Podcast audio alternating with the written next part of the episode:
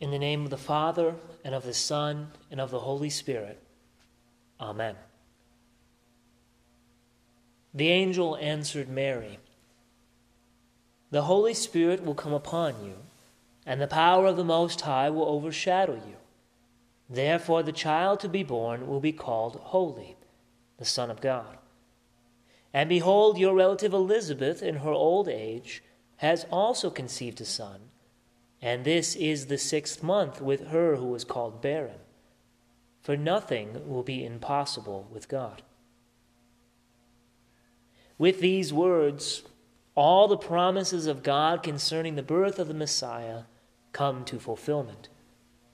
By these words, the Holy Spirit caused the Virgin Mary to conceive in her womb the second person of the Trinity, the Son of God. He who created all flesh became flesh for us to redeem us from all sin, from death, and from the power of the devil. For nothing will be impossible with God. That phrase which we heard nothing will be impossible with God, is a good English translation of a Greek idiom.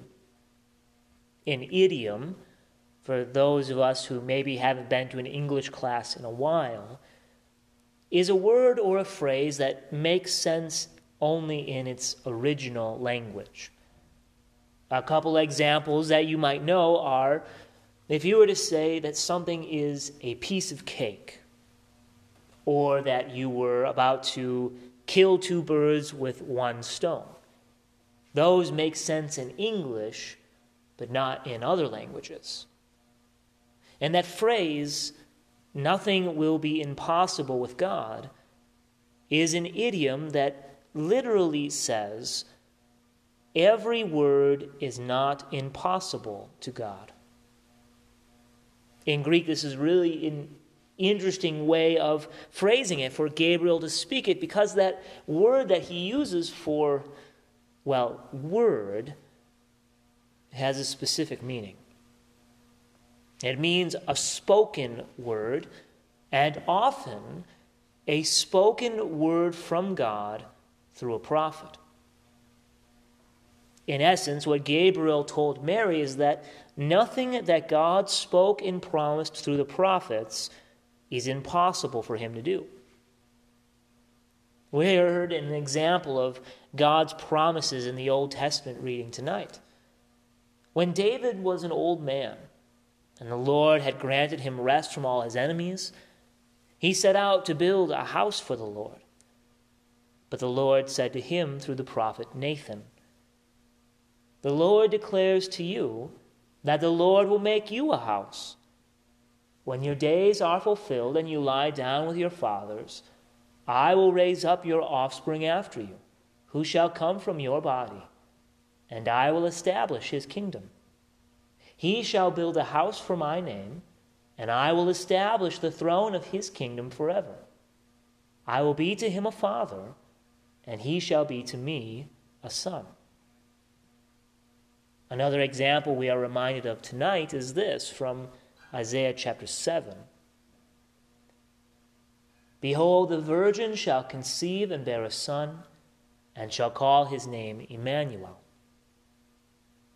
What Gabriel said to Mary is that when God makes a promise, he is able to keep it, no matter how impossible it may seem to us. Often God's promises do seem impossible to us, yet that does not limit him. We would never reach an end if we were to speak tonight of all of his promises, but remember right now Sarah, Rebecca, Hannah, and Elizabeth. Each of these women was barren. But the Lord, by his word of promise, gave them great joy in the birth of their children. They who were barren gave birth because none of God's promises are impossible for him to keep. These miraculous births in Scripture point ahead to the true miraculous birth of the Son of God from the Virgin Mary. Gabriel said, He will be great and will be called the Son of the Most High. And the Lord God will give to him the throne of his father David, and he will reign over the house of Jacob forever, and of his kingdom there will be no end. He continued, The Holy Spirit will come upon you, and the power of the Most High will overshadow you. Therefore, the child to be born will be called Holy, the Son of God. St. Paul wrote to the Corinthians that all the promises of God find their yes in Jesus. And we see that beginning tonight. Here in this text, at the moment Gabriel spoke these words, that is when the Son of God became flesh in Mary's womb. The Holy Spirit worked through the Word to bring to fulfillment all of his promises through the prophets. But it's not just God's promises of old that are easy for him to keep, he also keeps his promises to us. He has promised to send us out leaping like calves from the stall, as we heard on Sunday. He has promised to cleanse us from all our iniquities and cause our sins to be pardoned, to be remembered no more. He has promised to deliver us from all our days of trouble and to be with us always, even in the midst of them. These promises are not difficult for God to keep, a fact he demonstrates in our text tonight. Just as he was able to cause a virgin to conceive and give birth without the intervention of man, so he is able to grant us the forgiveness of our sins, rescue from death and the devil, and entrance into his eternal kingdom.